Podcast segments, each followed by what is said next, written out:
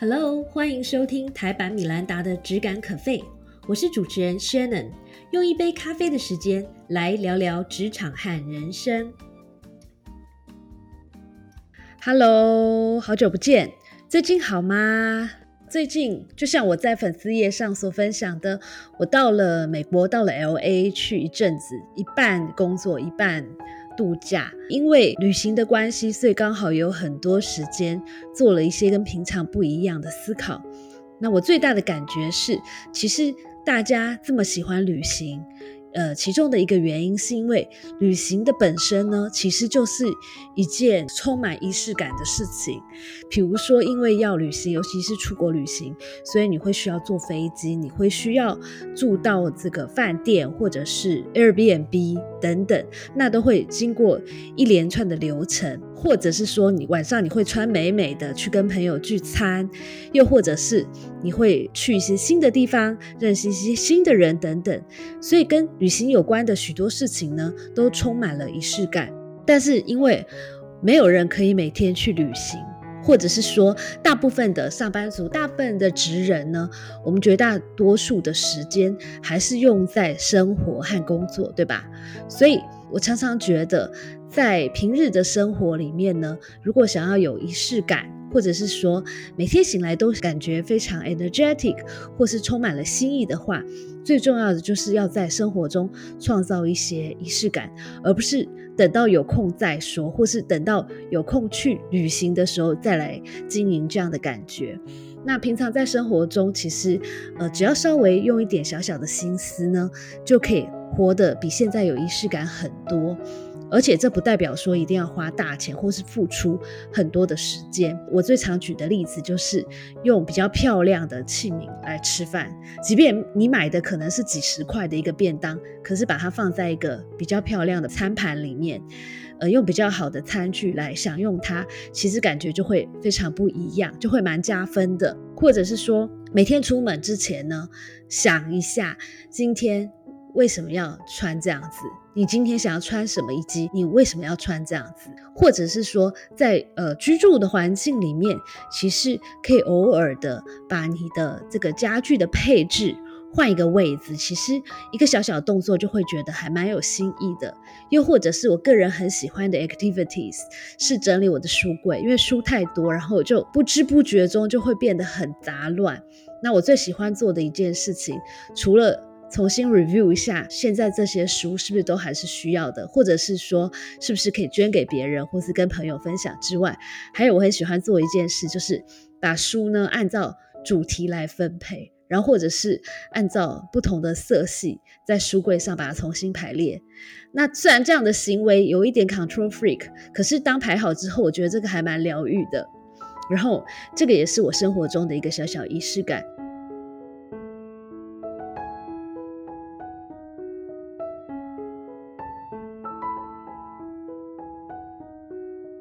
那当然在生活中还有一个很好的仪式感，就是断舍离。那每隔一段时间呢，就重新的检视一下自己有哪些的东西，然后做一番整理。其实在做完之后，你会觉得非常神清气爽，然后感觉呢，不管是实质上或者是心理上呢，有更多的空间来容纳更多的事情。那另外就是在行的方面，可能最简单的就是走不同的路径来上班，或者是搭乘不同的交通工具。比如说你平常都是搭捷运，那可能今天试试看走路加公车，搞不好会有不同的奇遇哦，或是不同的感受哦。另外就是像我自己呢，其实常常给自己设定一个目标，因为我是一个闲不下来的人，所以我很喜欢规定自己比如说每一年学一件事情。像从去年到今年，我学会的最大，或者说现在还在非常努力的学习的，就是做 podcast 这件事情。或者是前几年呢，我学习的就是出书这件事，或是上网授课这件事情。那我觉得每一年给自己立定这样子的目标其实蛮好的，会让自己觉得充满了斗志，充满了斗力。但是有的时候学习一件事情其实也不见得要是这么复杂的事，可以是一些小事。比如说学习剪接影片也是一种学习，或者是学习做一道菜也是一种学习。那不管是大还是小，透过不断的接触新的东西，其实我觉得非常有助于帮助我们呢，保有一颗年轻而且充满活力的心。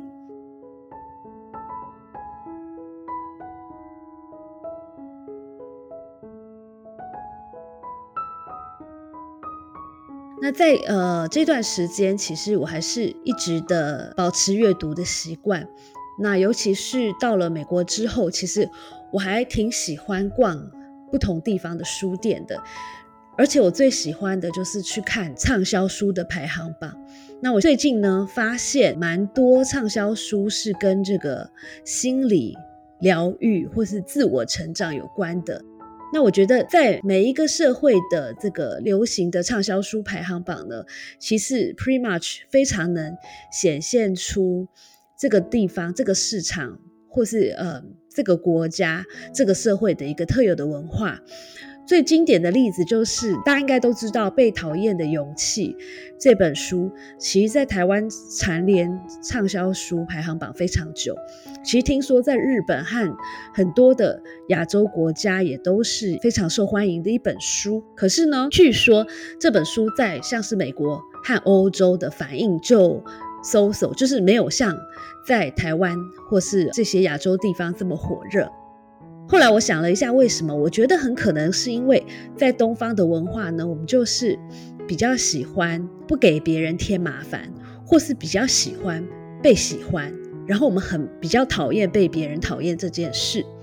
但是 versus 在西方的文化里面，可能比较讲究所谓的个人主义，然后从小他们也很鼓励小孩子做自己， even 做自己的代价是有一部分的人会讨厌你，可是可能从小在家庭的教育里面，大家就会告诉你说 that's okay。 那所以或许这样的书名或是这样的一本书在西方的社会里，大家就觉得很淡定很一般，因为这个不是就是他们的日常吗？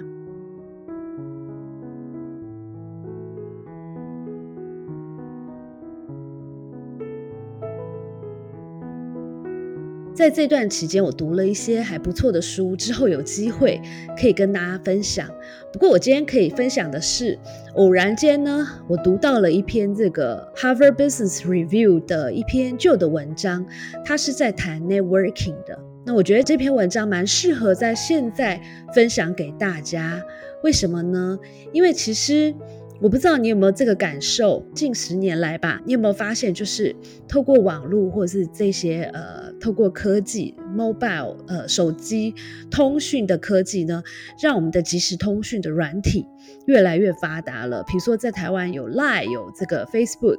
然后在国外像是 WhatsApp 很畅行，然后如果是大陆这边的话，主要是 WeChat 等等等，不同地方有不同流行的这个 APP。 但是不管使用的是哪一个 APP， 其实它都让我们的这个沟通更方便了。也就是说很多时候呢，我们要做一些重要的沟通，其实根本就不需要打电话，也不需要见到本人，其实只要拿起手机来随便按几个键，打一个问号，其实就可以轻易的得到你要的答案。然后再加上就是过去的2-3年，其实在全球大家都 work from home， 也就是说很多时候我们的沟通也就变成顺理成章的在用即时通讯软体在沟通，然后很多时候是隔着电脑，透过像是 Zoom 或是 Google Meet 或是其他的这些会议软体来做沟通。那或者是透过 email，这样的沟通呢，的确在一些事务性的沟通的时候会非常有效率。可是我一直觉得科技再怎么发达，可是人和人之间面对面或者是说透过声音讲电话的沟通的这个温度，还是在某种程度上难以被取代的。你觉得呢？你赞成这样的想法吗？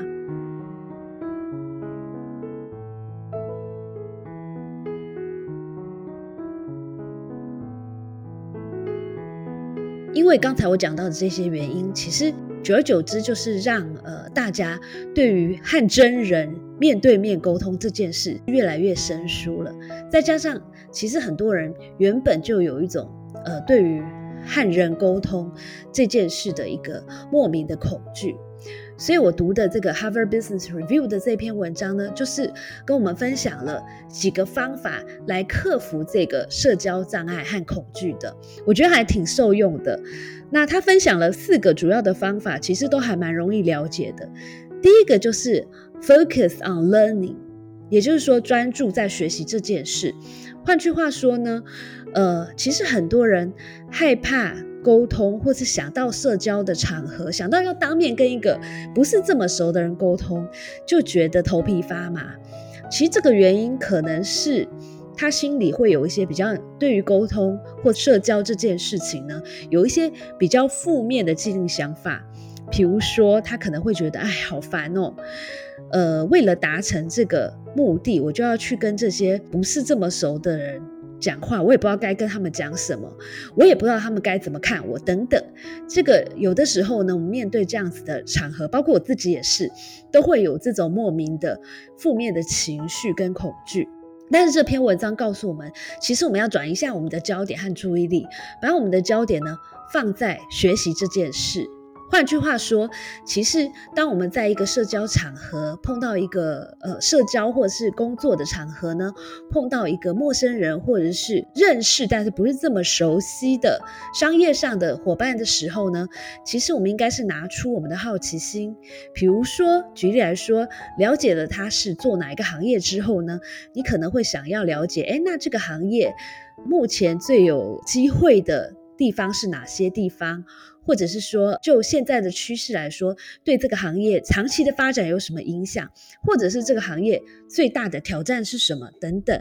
那这些呢，其实就是多多的拿出我们的好奇心，好像在求知一样，那这样可以满足我们求知的一个精神。所以 focusing on learning 是作者这篇文章呢分享的第一个克服这个社交恐惧和障碍的方法。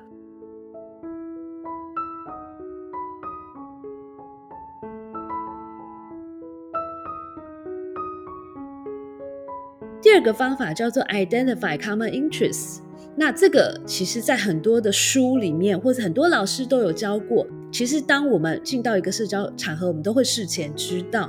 那如果我们可以事前知道我们会去什么样的场合，那参与这个活动的多半是比如说什么样行业的人等等的，那我们可能就可以做一些功课嘛，比如说了解相关领域的一些主要的趋势，或者说最近比较夯的新闻是什么，或者是这个领域有什么名人等等，就是可以创造这些比较容易破冰，比较容易在一开始的时候呢就引起大家的兴趣，或是让大家有话来接的一些话题。其实这也是一个蛮好的克服社交恐惧和障碍的方法。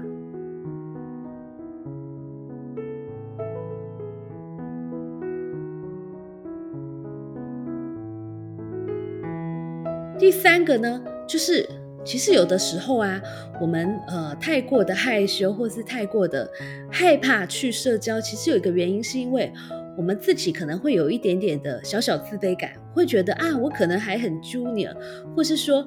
今天到这个场合的都是一些大头，那我该怎么办呢？其实作者告诉我们呢，不用妄自菲薄，其实每一个人都可以带给别人一些帮助的。所以第三个方法就是你要想一下，你可以带给别人的帮助是什么。那你不用把这个所谓的帮助这件事情想得太复杂，或是太市侩，比如说不一定是钱或是什么这一方面的，很多时候呢，一个小小的感谢，或者是说口头对别人的肯定，或者是你可以从你的位置，你目前看到的一些状况来分享一些经验，或是分享一些观察，这个其实都是可以在很多的场合呢可以提供帮助，有所贡献的一个方法。那不管是肯定或者是感谢或是分享经验，其实对于和你对话的人呢也都会非常的有帮助哦。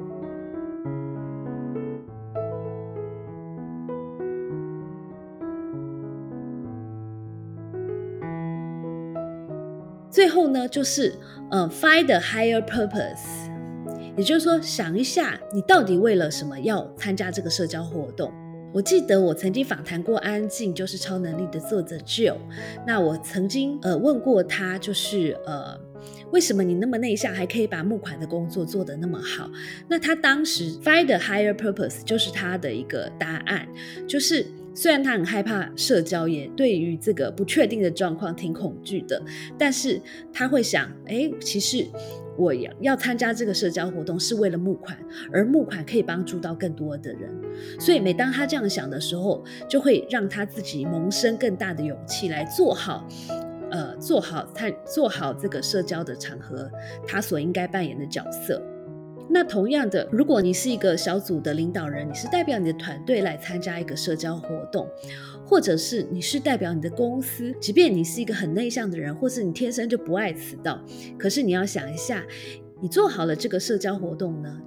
你如果可以好好表现，其实是可以为了团队的能见度或是公司的 reputation 加分。当你这样想的时候，是不是感觉更有力量了呢？